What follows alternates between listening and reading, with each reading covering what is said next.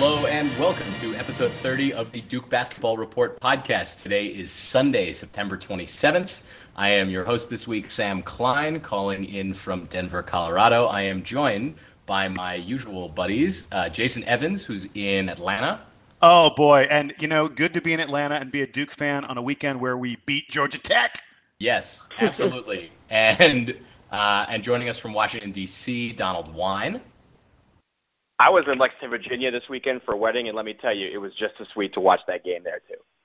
And for somebody who was at the game this weekend, we have a special guest. Uh, she is now our most frequent uh, special guest on the podcast. It's the News and Observer uh, beat reporter for Duke Athletics. It's Laura Keeley. Laura, how are you? Doing well and glad to be back. Thank you. Um, we're glad that you are here again uh, because we certainly can't do this just on our own. Um, so I'm gonna. You know, wait, wait. It's it's worth noting that Laura joined us when we were just a fledgling, very young podcast and didn't know what we were doing, and now we are seasoned and experienced and really important. hey, everyone starts somewhere. okay. Uh, Jason has a much higher opinion of us than I do, um, but I think that's just in my nature. Uh, I'm gonna start. So we'll we'll do this episode the way we've done um, previous interviews in the past. We'll ask Laura uh, a full uh, some questions. We'll talk about both football and basketball today a little bit, um, and then we will say goodbye and we'll do some reactions afterwards. Is that cool with everybody? Yes. Great. Yep. Let's go let's for do it. Absolutely. Um, so, Jason, uh, I know that you had a couple questions to start with on the football side for Laura. So, why don't you take those uh, and and go ahead? So, Laura, uh, yesterday, everyone, and I mean everyone, talked about what a great, amazing day Jeremy Cash had. I mean, you were at the game, so you couldn't hear the ESPN broadcast, but the announcers could not stop gushing about him, comparing him to Kam Chancellor and other really great NFL safeties and the such. Um, I, I, wanted to put this question to you related to Jeremy Cash's performance. Uh, because the defense won the game yesterday, and I don't think there's much discussion about that. But was what we saw yesterday from the Duke defense more a product of great teamwork, or was it just a great individual effort by Jeremy Cash? Uh, yeah, well, I think you know Jeremy obviously played outstanding and was named um, you know the, the Walter Camp Defensive Player of the Week uh, for the country, rightfully so. You know, it wasn't just him and just an individual effort. Uh, you know, Dwayne Norman always plays really well against Georgia Tech. He's a guy, you know, he's moved from safety to linebacker, um, and really the the genesis of that switch came last year against Georgia Tech when uh, you know Duke does the modified four three defense to deal with the triple option run based offense. And uh you know he thrives in that. And so you know you had Dwayne Norman making a lot of plays at linebacker. You know Jeremy Cash making even more plays you know playing linebacker yesterday. And then really though the biggest pleasant surprise uh for the defense has been the play up front of the defensive line. You know there there's four guys up there three new starters that um you know have really been getting it done and winning winning the battle at the line of scrimmage which was not something that you know, even really Duke coaches knew they were going to be able to count on going into this year. And you know, I, I say it's four players, but um, really there's a good rotation, probably going about seven deep along the defensive line, and that's making a huge difference. Just being able to keep rotating fresh guys in there because while they might be, you know, a little undersized, uh, you know, they're pretty fast and athletic, and you saw that against Georgia Tech yesterday.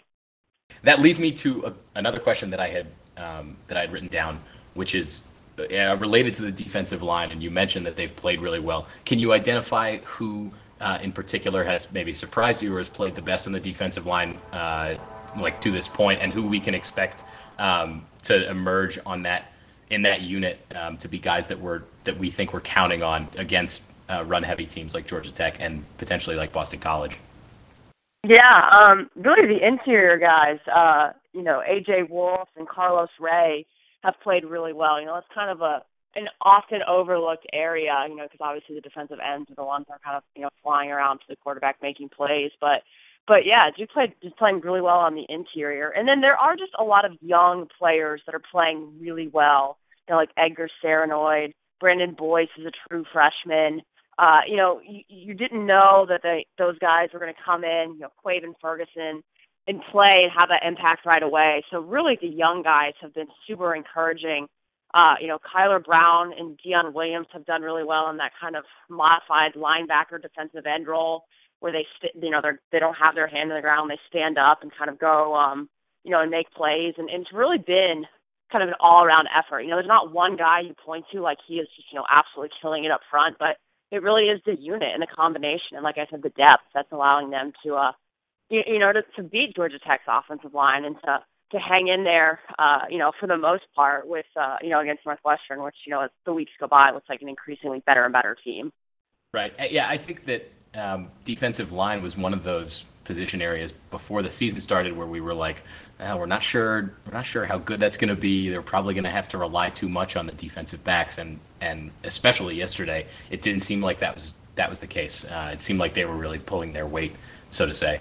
Um, I want to move. Absolutely, you know that's um. Oh, sorry, I was just Yeah. gonna say that's that's what the Duke coaches were saying entering the year, though. It's like you know if we can if we can be neutral up front, you know, kind of not probably not gonna be a plus, but as long as it's not like a minus, then everything should work just fine on defense. And you know, it, it, it's been like I said, a pleasant surprise. and they didn't succumb to all the uh, to all the cut blocking that, that Georgia Tech likes to employ. Did not, yeah, held up really well against that. Um, I want to move to the side of the ball that's maybe a little bit more troublesome. Um, the offense yesterday played better than they did against Northwestern, uh, particularly on the ground.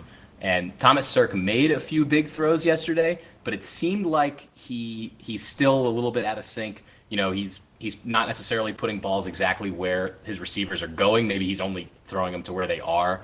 Um, how close do you think Thomas Sirk is to becoming the player that the coaches talked about him being at the beginning of the season?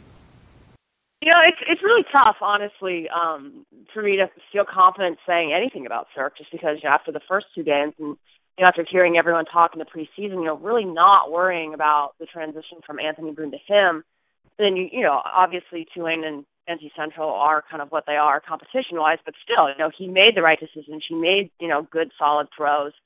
You know, I was like, okay, so this is just, you know, what everybody what everyone internally was expecting. And then, you know, to come out and play so poorly against Northwestern in terms of just general decision making and to, you know, honestly kind of not play super well against Georgia Tech either in terms of decision making.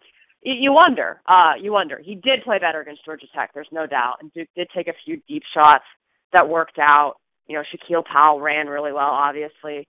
But yeah, I mean, ultimately the offense got three first downs after the first quarter you know, and as as Thomas started to run the ball more, uh, you know, the offense started to kind of stall out more and more. And so you do, I do still wonder about his decision making. Um, and you know, maybe playing against, uh, you know, Army coming up will help him. Boston College actually is a pretty awesome defensive team, so he'll need to be, you know, on his on his game there. But yeah, I I don't know. Um, I don't know how kind of quickly you can fix errors in decision making, but uh, it will certainly be interesting to see.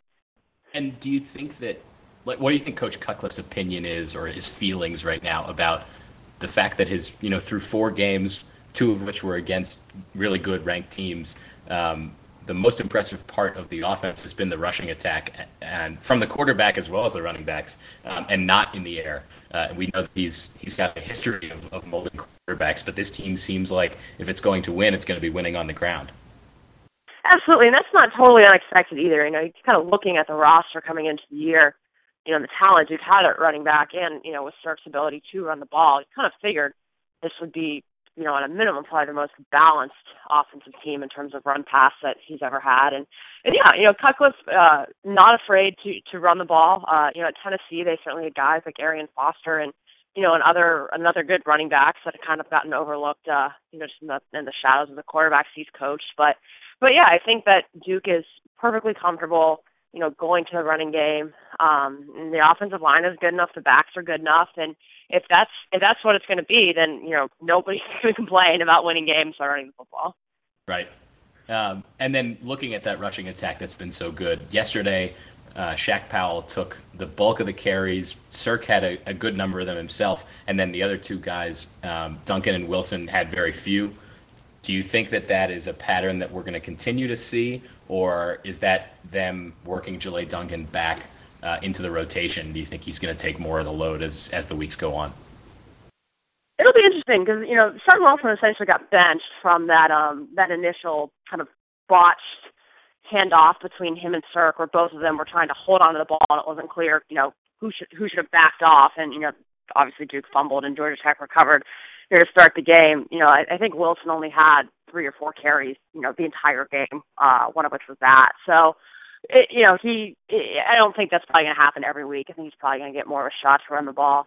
And Duncan ran well. Um, and it's crazy. You think he hasn't played football, like in a football game, since you know the ACC championship game in December of 2013, um, which is a long time ago. So, you know, I do think they'll work him more into the rotation just because he is really talented. Uh, you know, when he is on the field, he has shown kind of he can be, you know, a power runner, kind of like Shaquille Powell can be. So I would expect to become more of a, a three-man running back rotation with, uh, you know, Wilson Powell and uh, Duncan. Yeah, um, and then looking at the sort of third side of the ball, if you will, uh, Duke was very impressive on special teams this week. The the week before, obviously, there were some issues. Uh, Northwestern had the had the kick return.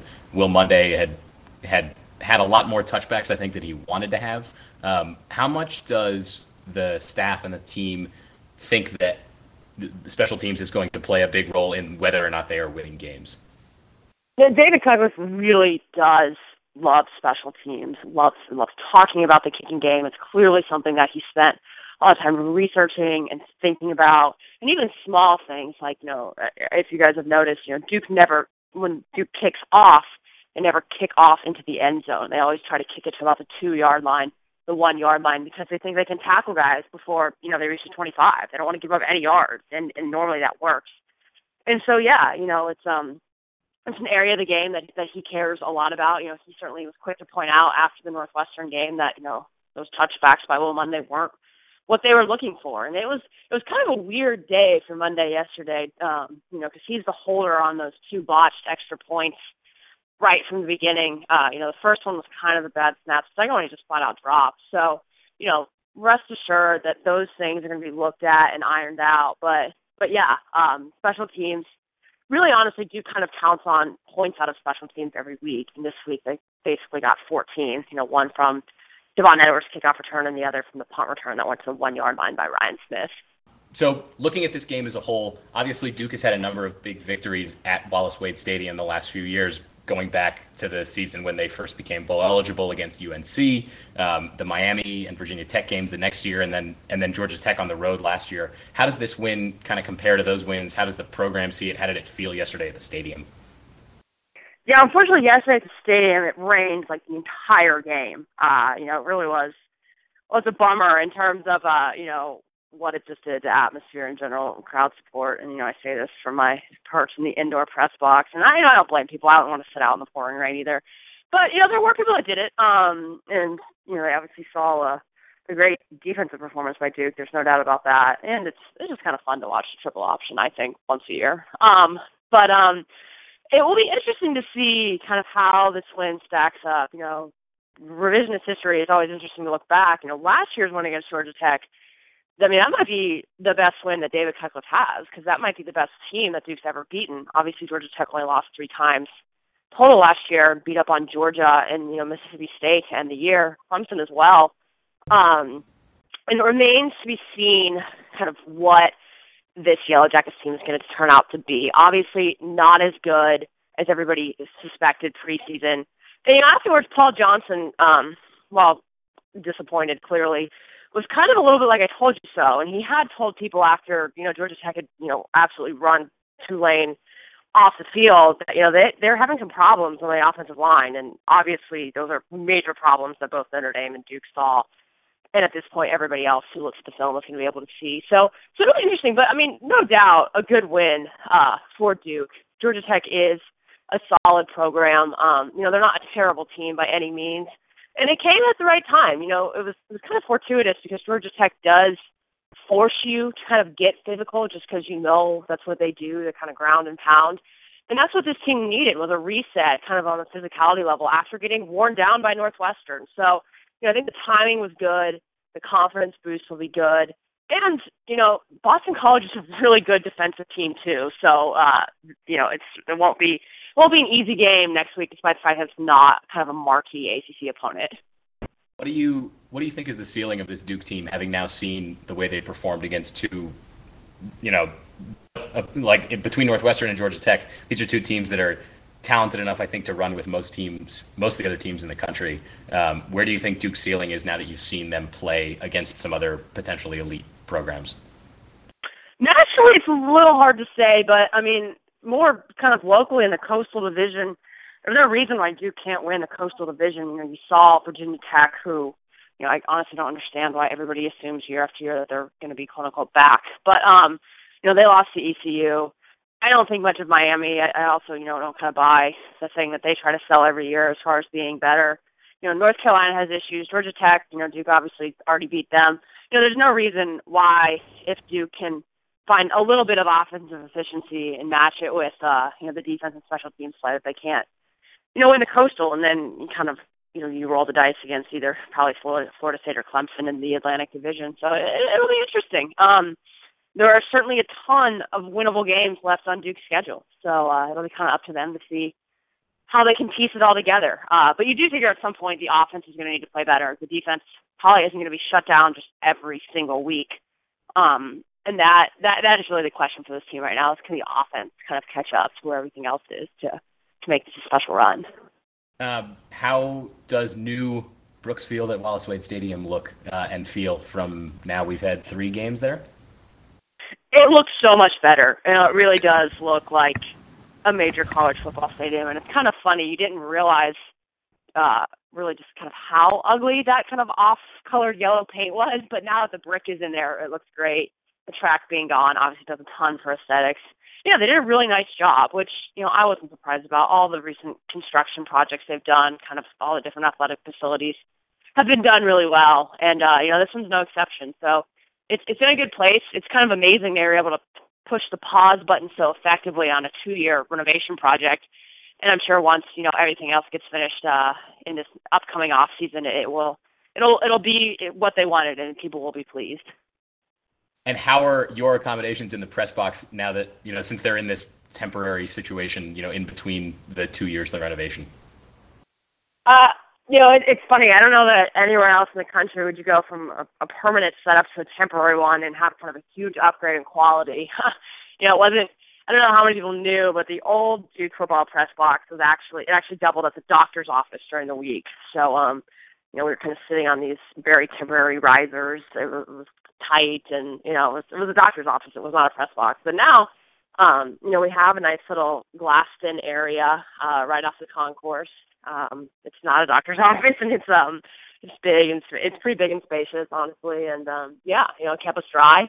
People were joking that you know we'd figure out if there are any leaks in the temporary press box yesterday, but uh, no, no such leaks, and it's good. Um, and they're obviously building the tower, um, which is going to hold some luxury suites and the permanent press box stuff. So uh, yeah, no, it's, it's good. There are there are no complaints from the media corps.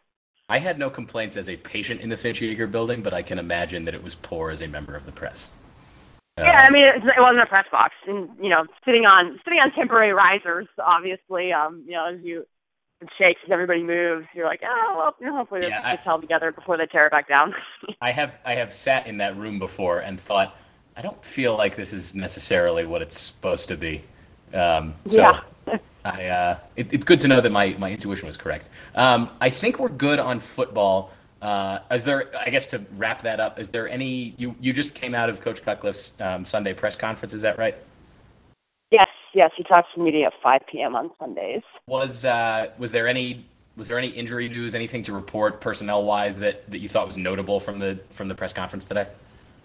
Um, you know, Casey Blaser, the uh, the right tackle, went went off on a cart on the last offensive play yesterday, and that's typically not good. But um, apparently there's there's no broken bones or strains or anything like that, and he's going to be kind of day to day. So so that was pleasantly surprising for Duke in terms of injury news. So nothing notable right now, um, which is a good place to be heading into what is going to be a, a pretty brutally physical game against Boston College. Have you gotten to watch? I guess I'll ask them. Have you gotten to watch Boston College at all? And and you've mentioned that their defense is very stout. Uh, is there something that you are looking for that Duke has to be able to do to to be successful against them? Well, Duke's fortunate in the fact that you know Boston College does not really have a quarterback right now. Their starting quarterback broke his leg against Florida State out for the year. They're now starting kind of a trio of you know at least two of them are true freshmen and they're just kind of untested guys. One of which his last name is Flutie. Uh, I believe he is Doug Flutie's nephew, um, which obviously has a lot of history there at BC. But um, yeah, so it's going to be really tough for Boston College to score points. Um, period. Duke will be fortunate in that respect, but um, it will be a really physical game. You know, Steve Addazio, honestly, one of the most underrated coaches nationwide. You know, he's really, really gotten a lot out of what he has at Boston College. So, you know, it might be a uh, ten to three type of score next week, but um, it'll, uh, you know, Duke is fortunate that the Eagles really, really are limited offensively. Okay, uh, I think that's enough on football. I'm going to turn it over to Jason, who's going to throw some basketball questions at you, if that's all right. That's good. All right. Yeah, Go ahead, Jason. Laura. Uh, so, Laura, let's start. Um, start with this. Uh, Duke just got literally in the past couple hours uh, another recruiting commitment in basketball. His name is. Wait, I'm going to ask you, Laura. Uh, his last name is spelled. It looks like it would be DeLaurier. Um, is that what you think it is, ha- Javin DeLaurier? At this point, that is my assumption, but uh, you know, until until you get a kid in front of you, honestly, and ask him to say his name for you, you can never be sure. And you would be shocked, right. by the way, how many kids come in and say their names differently than how you've heard them said for years. What was the What was the most surprising one that you've dealt with? Oh, God, you know, I'm trying to remember. I definitely remember. Well, you know, uh, just kind of briefly switching back to football. You know, David Reeves is a tight end, but you know, I feel like every year we ask him, do you prefer David or DJ? And he always says DJ, but he still ends up getting called David, you know, for, for, through throughout the year. But yeah, just little things like that. It is always good to get somebody to to clarify how they prefer to be called and how they prefer their name to be said. Like well, Chris so, Robacumba? Yeah, like that. so uh, until we hear otherwise, we're going to call him DeLaurier. Although it's possible it's Delorier. And and Sam, didn't you say you heard like Delurer or something like that? Uh, the the Evan Daniels Scout.com article uh, and subsequent video that he put up to as like the reaction piece to the commitment. Uh, Evan Daniels said Delarier, if I'm remembering it correctly. Um, and as we were saying offline before we started recording, that sounds wrong. Um, so. Uh, okay. Um, Evan Daniels does do great work, though, but I do think he might be saying that name wrong. Yeah, yeah. No, I, I, I, I think he is a he's a wonderful uh, reporter. Uh, I just I just don't trust him on this one in this in this particular case. Okay, so uh, enough about the kid's name. Laura, let me ask you. So uh, DeLaurier is a he's a six nine power forward.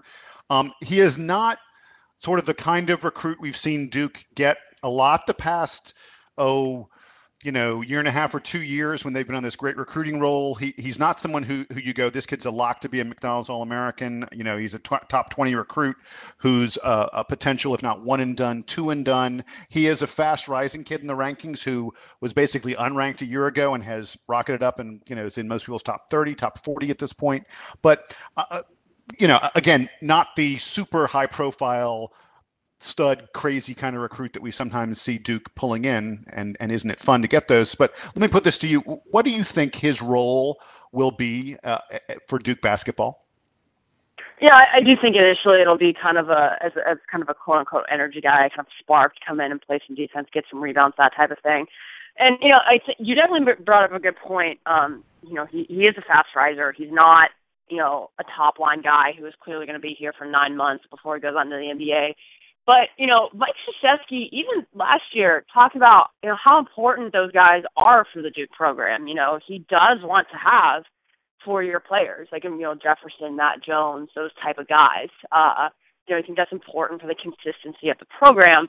And you know, for years and years and years, of course, that's how the Duke program was built, kind of on senior leadership. So, so yeah, I, I you know, I do think that you know they probably took him and liked the fact that they saw a kid who has a ton of potential, who can spend a few years in Durham. You know, that that was probably a plus in his recruitment. And you know, more than anything, it was it's it's just kind of the way his recruitment was handled just speaks to the power that, you know, Duke has right now on the recruiting trail. You know, people there are other schools, you know, like Notre Dame that has been has been on this kid for a long time. And Duke comes comes in kind of late, you know, kind of snaps their fingers, gets him to reschedule his official visit to Durham and postpone his visit to Notre Dame and, you know, he comes this weekend and he commits right like that. It's you know, it's, it really is incredible that at this point Shesky and the staff can kind of swoop in and kind of get whoever they want. But um, yeah, you know, this is not going to be a guy who's probably to start when he gets to Durham, and um, but but he is talented, and he is just kind of a, a later bloomer, and you never know, you know, once he does get to be an upperclassman, kind of what he can contribute. Uh, you know, you pointed out they're in such a role with recruiting. They seem to get every recruit they want. The the one they want at this point, who isn't committed yet, is the number one recruit in the country. He's a North Carolina kid, so I figure you may know a little bit more about him. Um, what what's your feeling about how Duke stands with Harry Giles?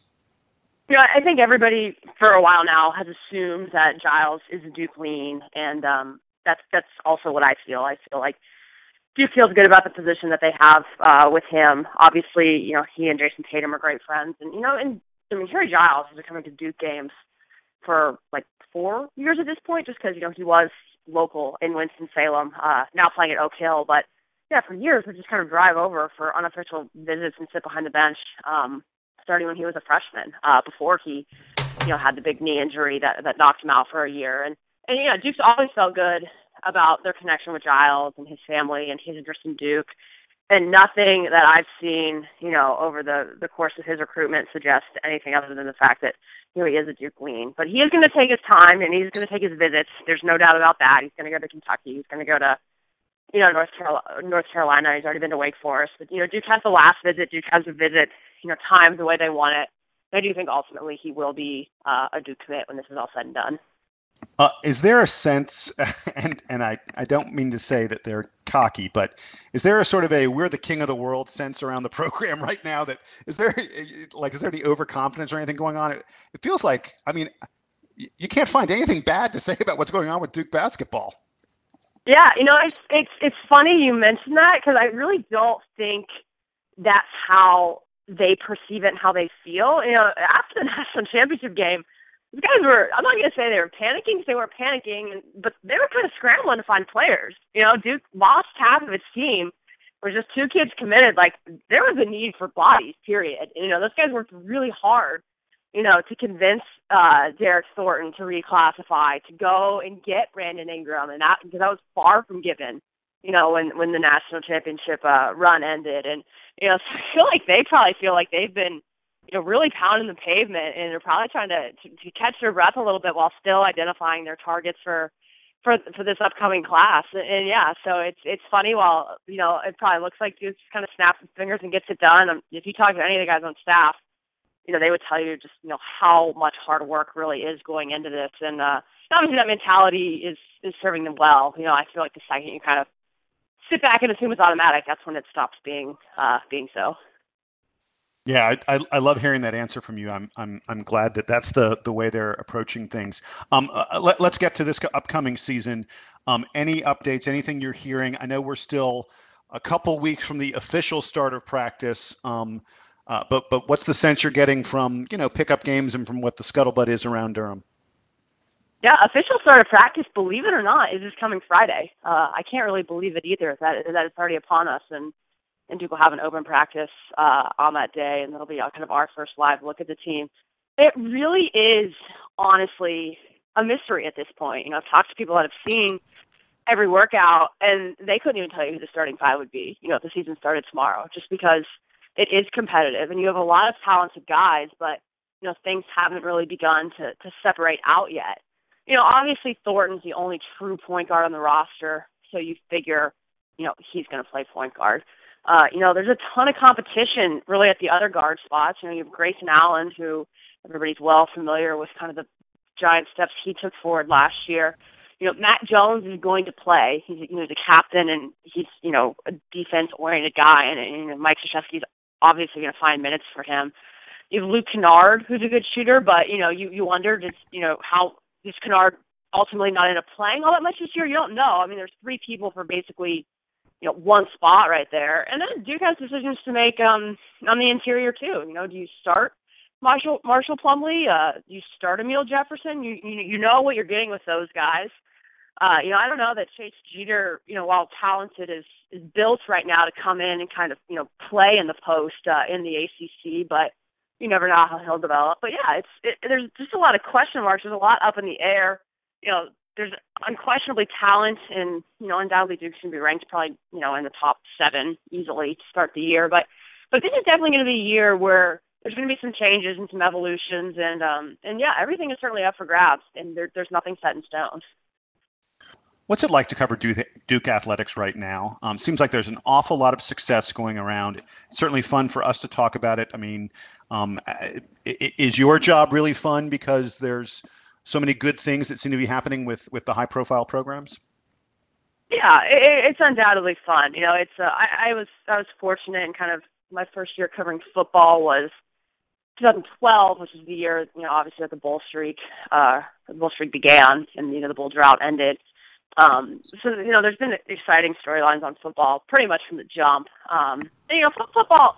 While college basketball is obviously king in our area, you know, nationally college football is you know a beast, and so it's it's fun to be able to participate, you know, on that level. And, and I'm an AP voter this year, so it's kind of fun to take the national football look and you know to have Duke play meaningful games. Uh, you know, that help me kind of evaluate and collect data and and yeah, um, you know, going to the Final Four uh, last year is, is something I'll always remember. You know, always. Uh, and still, it's still kind of crazy just how perfectly you know they hit their one year window. Um, you know, at the White House, which was also a cool trip, by the way. Um, you know, Tyus mentioned how it, it kind of doesn't feel real, and I can I kind of laugh because I can see you know what he means by that. Sometimes I kind of it doesn't feel real that you know it worked so well for them either, but obviously it did, and uh, you know it was exhilarating, uh, professionally exhausting, exciting, all those things. But uh, yeah, you know, it's it's it's definitely um, a good time to cover Duke sports uh, in terms of the national relevance and importance that uh, that they have. Okay, I think that is going to do it for questions for Laura. Um, Laura, did you have anything else you wanted to share with us before you left? I don't think so. I think that pretty well covers it. Okay. Uh, in that case, thanks for coming on with us. Um, I know that there's a lot going on right now, so um, we appreciate the time, and uh, hopefully we can have you back again here soon. All right, sounds good. All right, talk to you later. Bye. All right, so we've now heard from Laura. We're going to go to the member of the uh, of the podcast crew here that didn't get to speak while she was around, uh, Donald Wine. Uh, haven't heard from you here yet. Uh, what were your impressions of the football game? Uh, what were your impressions of the interview? Just what have you got? Duke Athletics this week. Go. Well, I you know what I, I was watching the game with uh, a couple of Duke friends and a Georgia Tech fan um, uh, this weekend, and I I really want to start with the defense. I think the defense was the key to this game, and I, I, I want there to be uh, a way that we can clone Jeremy Cash so see he can forever be a Duke player because he was a savage yesterday, uh, point blank period. That like he was the man. Uh, 12 tackles, uh, one sack, and the one thing about him when looking at the stats uh, for him, it's really hard to gauge just by the stats that he had such a monstrous game because there were so many plays where he forced, uh, for instance, uh, Justin Thomas to make the wrong decision on a pitch or on an option and completely blow up the play and leave the ball for someone else to pick up or leave or, or have him pitch to someone uh, and there would be three or four Duke players around ready to make the tackle. He wasn't getting a lot of credit for those plays, but uh, on the stat sheet. But everyone who watched the game knew that he was a force on just about every single play on defense yesterday. He is no question the MVP uh, of the of the game, and, and as uh, Laura pointed out, he's the Walter Camp uh, Defensive Player of the Week, which was more than well deserved. Uh, I think yeah, you know, team, hold on, let me, let me jump in really quick on that. I want folks to really understand what that means. Um, there were, you know, uh, God knows how many, 50 plus uh, Division One college football games yesterday, um, with uh, you know 11 players on defense in every single one of them. So several hundred guys were playing defense yesterday in the country, playing college football, and Jeremy Cash was the best defensive player in the country yesterday. I mean, that's that's sick. So saith, so saith the Walter Camp Foundation. But yeah. Yes, but, you know, but, but you know what? I watched a lot of football yesterday, and that is that I didn't see anybody who came close to the performance that he had on either side of the ball, with the exception of Leonard Fournette of LSU. He, yeah. he like if you if you put those two, uh, take those two out, I didn't see anybody else who matched them uh, as far as far as a single solitary performance yesterday. Yeah, it's just amazing. You go, go on with what you were saying, but I just wanted to highlight. For, I mean, to win the national defensive player Uh, you know, it's just it's it's crazy. It's crazy how good this kid is. Yeah, absolutely. And again, I'm glad he is on our team. I, I wish we could keep him for 11 billion years and that we can uh, have uh, 25 of them, uh, just so we can just have 12 on or 11 on offense, 11 on defense, and just have a couple subs just rotating in and out. But uh, anyway, I, I, I was also watching the game, and one thing uh, uh, we were we were down. We our defense was doing well, but our offense was sputtering at a certain point in uh, in the third and fourth quarter. Um, and after one of the of Georgia Tech's touchdowns, we it was the ensuing kickoff. I said, if we can get it to Devon Edwards, he'll run it back. And I said this to my friends, and sure enough, Devon Edwards ran back that kickoff for a touchdown. Now, what we couldn't really see on the play, and what I saw in a tweet from uh, a journalist in the press box, I, I, I I'm sorry, I can't recall which one. Uh, from the press box view, he said that the kicker, the kicker for Georgia Tech, actively looked to see where Edwards lined up before the kickoff and kicked to the other side. But what he didn't see was Edwards seeing that and switching switching sides of the field as the ball was kicked off and ended up the kicker ended up kicking right to him, which is what he did want to do. So I think that was very smart and very heads up by uh, by the special teams to and especially Devon Edwards to see that and to put himself in a position to make a play, and he did just that. Uh, I think on offense, uh, you know, it was a very, very uh, rough day. We had a great running game, I thought. Shaq Powell, uh, 14 carries, 88 yards, and three touchdowns. He did very well. Um, I think one thing that we will have to look uh, for next week, uh, we lost Johnell Barnes in the fourth quarter to a targeting penalty. Um, I, I didn't think it was it was one of those things where he he probably tackled at the wrong time and the way that the uh, the way that the it was a muffed punt, so the punter or the receiver kind of had to lower his head to try and get the ball, and that's when Johnell Barnes hit him. Um, it was kind of you know mistimed, but I didn't think it was as brutal as people thought it was, although it was a very uh, serious helmet to helmet play. Uh, but he we we will miss him for the first half next week against BC, so I thought that was a, a, a important note. Um, Sirk did not have a great game in my opinion. Um, I think he was really good with running the ball. Um, but throwing the ball, I feel like he has a tendency to either dump off when uh, we need seven yards or eight yards, uh, and it's not the the check down that we want, or he throws uh, into coverage that we probably don't want him to throw into coverage. He had uh, he went 17 for 25, 114 yards, uh, one throwing touchdown, and two interceptions. Um, and that's something that would definitely need to improve. Our aerial attack, I think, is something that balances out our run attack. And I think we want to be more of a pass heavy offense as opposed to a run heavy offense with the run game really su- uh, supplementing what we do in the air. So uh, I think that would need to improve. And, and with all the targets that we do have uh, out wide, and especially with our uh, even with our, our, our dump offs to our wide receivers who can then run the ball very well. Um, I think we want to improve that part of our game. So I think that was uh, what I saw. And, and finally, you know, looking forward, um, people are wondering where we are associated with the rest of the AP poll. Uh, we did get 18 po- votes this week um, in the rankings that were released a few hours ago uh, in the AP poll, uh, 44 in the coaches poll. So that puts us about 33rd or 32nd in the country. So people are starting to recognize what this team can do, um, and I think it's up to our team to respond and and show them every week um, that they're getting better as a, as a football team, um, and and look forward to that against BC. Yeah, I uh, I think that the that the offense can improve. Um, it's obviously concerning given how high the coaches were on Sirk at the beginning of the year that the passing hasn't been better. Um, but I think it's just going to take time for them to for them to adjust. I mean, he's obviously Barnes and McCaffrey are experienced, but they're they haven't been like you know the leading receivers on their team on the team yet. Um, so I think it just takes time for all those guys to to work their way. And you know, like when when Boone took over um, from Renfree he was inheriting um, uh, Connor Vernon as sort of the star wide receiver. So it was like, all right, I know that I have Connor Vernon. And then he kind of worked Jamison Crowder in. Um, we haven't we haven't had to replace like all the top guys together before. It, at least I don't think. Um, so I, I, think it's going to take time. I think that I think that Sirk and his his key receivers still have work to do as far as getting on the same page. And um, you know, I, I, think I mentioned um, during the when we were talking to Laura that there seemed like you know there were more downfield passes this week, but they were being thrown at guys and not to lead guys. Um, I thought that that Sirk's touchdown pass, while it wasn't very long, was like one of the best ones that he had yesterday because he was leading his receiver into open space to go catch the ball and then turn and and and score.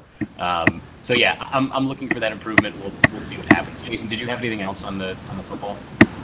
Yeah, let me do a couple um, statistical things for you guys really quickly. Um, uh, for people who have not been reading about you know what we did to Georgia Tech defensively. Um, there's some really wonderful stats. Georgia Tech came into this game averaging 377 yards rushing per game. 377 is just a crazy huge number. This is one of the probably the best rushing team in the United States of America, and um, they uh, they did not do very well in Durham. They they got 173 yards rushing on 60 attempts.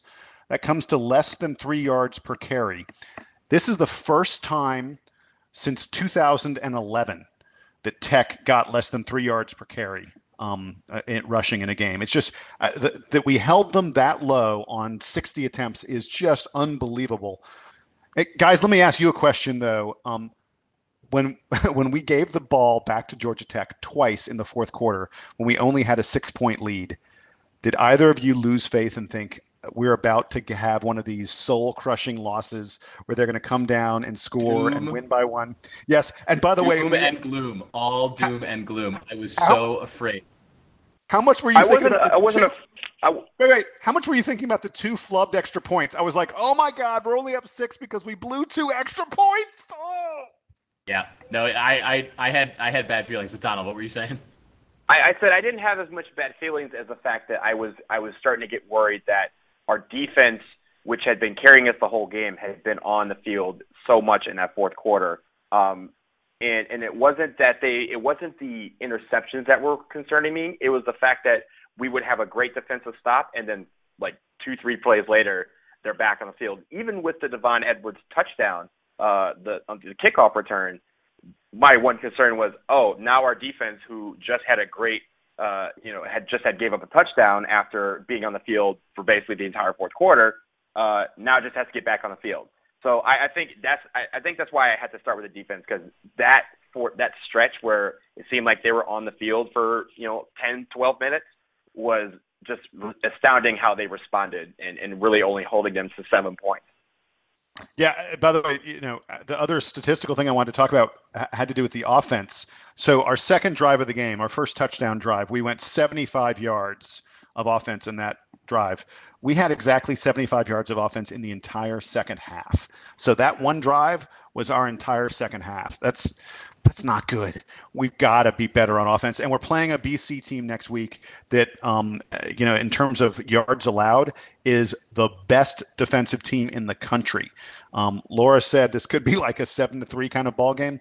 She may be right, and and I love the fact that we've got our special teams working for us because if you think about um, the seven points we got off the Devon Edwards kickoff return, scoring from the one after the Ryan Smith punt return. Special teams makes it easier for our offense to get some points, and points are going to be so, so, so precious next week. And the other special teams thing that happened that helped us out in this past game was the muffed punt by Georgia Tech. And can one of you explain to me why that wasn't intentional grounding when the punter picked up the ball and just winged it at a lineman?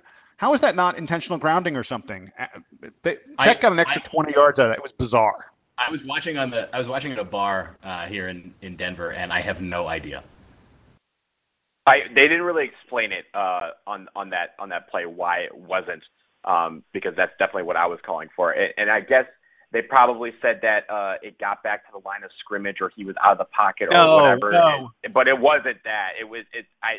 I, I don't know because it was hard to understand what they were trying to explain it, and I I don't think the announcers on ESPN2 really knew what was going on, and they were trying to justify it by giving some convoluted explanation to the point where even they didn't know what they were talking about. But I don't think anybody knew really why. The ball did not get back to the line of scrimmage, and, and it hit someone, a, a guy number 99. It hit number 99. Number 99 is no way that's an eligible receiver. That, that you know, right? I, unless I he know. reported it such, and he definitely didn't before that play. Right, right. Um, the last thing I want to say about football. Um, uh, my first question for Laura about whether it was a team effort or Jeremy Cash is sort of um, what I want to button up all of our um, football conversation with. Um, because as great as Jeremy was, uh, it was a team effort because you cannot stop the triple option unless guys stay where they're supposed to stay and do what they're supposed to do. Um, you've got to be able to stop the dive up the middle. You've got to have guys who are stringing out plays to the to the side so the quarterback can't pitch it and get you know uh, end arounds and the such. Um, it's about everyone working together. Um, and in two weeks after we play Boston College, Duke will play another triple option team in Army. I feel really sorry for Army because Duke is clearly really good defensively at stopping the triple option, and Army isn't nearly as good at the triple option. They don't have the same kind of personnel. They're not as good and effective executing it as Georgia Tech was. As uh, you know, I'm really looking forward to seeing what the Duke D does against a team that's going to be sort of Georgia Tech light, um, and I hope that we can. Um, I, I, hope we can do to them what we did to, to Tech and, and really continue to confound them. Um, it was a it was a great great defensive effort, great special teams effort, and an okay okay offensive effort. Could have been better. And one final note before I kick it back to you, Sam. The we were talking about the um, uh, how we were able to combat this triple option. If you recall last year when we finally beat Georgia Tech, we had a bye week before that, so we had two weeks to prepare for this offense. This week we didn't have that. We only had uh, seven days to prepare for a triple option that uh, usually is there is there kind of uh, success in that people don't have much time to prepare for them, and it's those teams that do come off of bye weeks that have two weeks to prepare for this offense that they run into the most trouble again. So I thought that was uh, just adding to the defensive uh, success was the fact that they only had seven weeks to prepare for this, and I think that shows that these guys are were ready to play. And, and again, like you said, Army is going to be in trouble in, a couple weeks if we if it's anything like we saw, what we saw uh, yesterday. You know what's interesting? I heard, and I don't remember where I read it, um, that Duke has been working defensively on the triple option since the preseason. Like over the summer, they started working on it because they knew in Georgia Tech and Army that two of their opponents were going to be triple option teams, and they knew they didn't I have a lot that. of time prepare for either one of them. So really smart. You know, once again, David Cutcliffe, this guy knows what he's doing. that is uh, abundantly clear. Um, but have this team really, really well prepared for for. And you're absolutely right, Donald. It is tough to know what you're doing against a triple option unless you're prepared for it. And I think in years past, when we would play Georgia Tech, it was it always feels like one of those games where Georgia Tech doesn't have the necessarily like elite talent the way that Miami does. It's just that they're they're so disciplined and they're so well coached and they're so good at what they do. It was like you just got to be able to beat the thing that, that they're good at. And as you pointed out, you know Duke has been has been much better in recent years of of practicing for this game and executing it. I mean, it seemed like almost every play yesterday that Georgia Tech was running, if they got off big yardage, and there weren't very many times they did, it wasn't because Duke was, you know, didn't know what, what was going on. There were much, a lot more plays than that where Duke was in the backfield quickly and getting to the quarterback or getting to uh, the running back who received the pitch. It was like every single time. Um, it felt like Cash or, or one of the other uh, linebackers or defensive backs was was right there to stop them, and uh, it was honestly a really impressive defensive performance. Um, I perhaps the, the best that we've seen um, from this team in the in the sort of Cutcliffe era. So let's uh, let's uh, I guess move on a little bit now. Um, I'm not sure what else we uh, have to cover, but I'll I'll circle back um, to the discussion on uh, Javin DeLaurier, perhaps. Um, Donald, did you have any thoughts on him? Yeah, I, I think it's a really good pickup for for us. You know, I'm looking at a, a CBS Sports article where uh, they're talking about our recruiting class is now the number one recruiting class in the country. I thought it was before this, but I, and I think right now uh, it just shows that we're we're going out and getting some great talent, and and I'm really looking forward to see what he can do uh, to work his way into this rotation in the next uh, couple years when he gets to Duke. Um, it'll be interesting to see. I haven't seen much of his play. Um, I know he's one of the best players in Virginia, um, and, and and which is a very you know we've gotten a lot of great players out of Virginia in the last uh, decade or so. So I, I think that uh, him being in this uh, in the in, in the state of Virginia and, and working hard and, and improving, I think we're only going to see a meteoric rise over the next uh, 12 months from him. And and maybe we were talking about him a year from now being one of those guys coming in and saying, "Hey, remember when we got this kid DeLaurier and we couldn't pronounce his name? He's going to be a force next year." So uh, I, I'm really looking forward to that. I'll tell you what I know about um, DeLaurier, which is uh, everyone talks about um, he's athletic. Uh, he's a good shot blocker and and very quick off his feet. Uh, he's a guy who loves to dunk the ball around the basket. He's not a super refined offensive player. He's not the kind of guy that's going to sit in the post and you're going to dump it into him and just go, okay, you you, you take it. Um, but he's a very good defensive player. Uh, and and everyone who writes about him, everyone who talks about him, talks about his motor, talks about his energy. This is a guy who plays hard all the time, goes after rebounds fiercely, and these are attributes that I think are going to carve out a good spot for him at Duke. I mean, we've seen other guys at Duke who were not the flashy offensive player come in and and have a real role for the Blue Devils as a strong, solid rebounder, a a intense defender, um, and and not a guy who who needs to get his hands on the ball every time you have it on offense. Um, so I think he's definitely going to carve out um, uh, you know a, a, space for himself um, once he gets to to Durham. Uh, look, I don't know that he's going to be an impact player um, his first year, especially uh, if Harry Giles does as many people expect him to and, and commits to Duke. Um, uh, you know, it could be a really, really loaded roster, but um, I think he's someone who will be a useful energy, um, you know, energizer bunny kind of guy off the bench to give you some time and and give you some effort on the inside. Uh, and I think that uh, down the road, um, as he gets to be sophomore, junior, senior, he will have larger and larger roles for Duke, and I think he'll be someone that will really look back in his career fondly. Um, it was sort of funny a uh, a friend of mine was emailing a bunch of us were emailing when uh, DeLaurier committed and and someone said so what's this guy going to do for us? And one of my friends said he is a reason that future generations will understand what the word senior night means. Um, in reference to all the kids who who seem to come to Duke for a very short period of time. Um, and boy, we wish we could keep them longer, but we understand why they have to go on to the NBA. Um, this is a guy who probably will be at Duke for, for several years and um, uh, and very well may uh, make it to his senior night. And nothing wrong with that. Nice to have guys like that in the program, right? Yep, I agree. I, I I'm I agree with all the things you guys said, um, and I don't have much more to add because really I'm just here for the football. Uh, the basketball is sort of a side part of this gig for me. Um, so, do we have uh, do we have do we have any parting shots before I before I let you guys go? I'll start with Jason.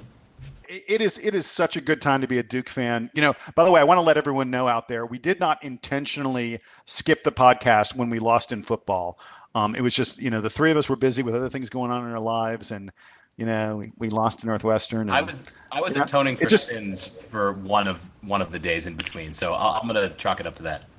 I, I was, I was also. I'll I'll take that blame. so Sam and I were uh, were uh, uh, uh fasting and atoning in uh, in Temple, and Donald was in Jamaica. Um, uh, so that's why we, we didn't didn't get to talk after the Northwestern loss. But but my parting shot was just going to be it's just a really good time to be a Duke football and basketball fan. It's a good time to be a Duke sports fan. Um, a lot of a lot of good things happening with the program. Um, uh, I'm I'm giddy. Donald, what Donald? about you? Uh, I, the only parting shot I have is I'm getting ready. To, as you guys know, we're recording this on Sunday evening.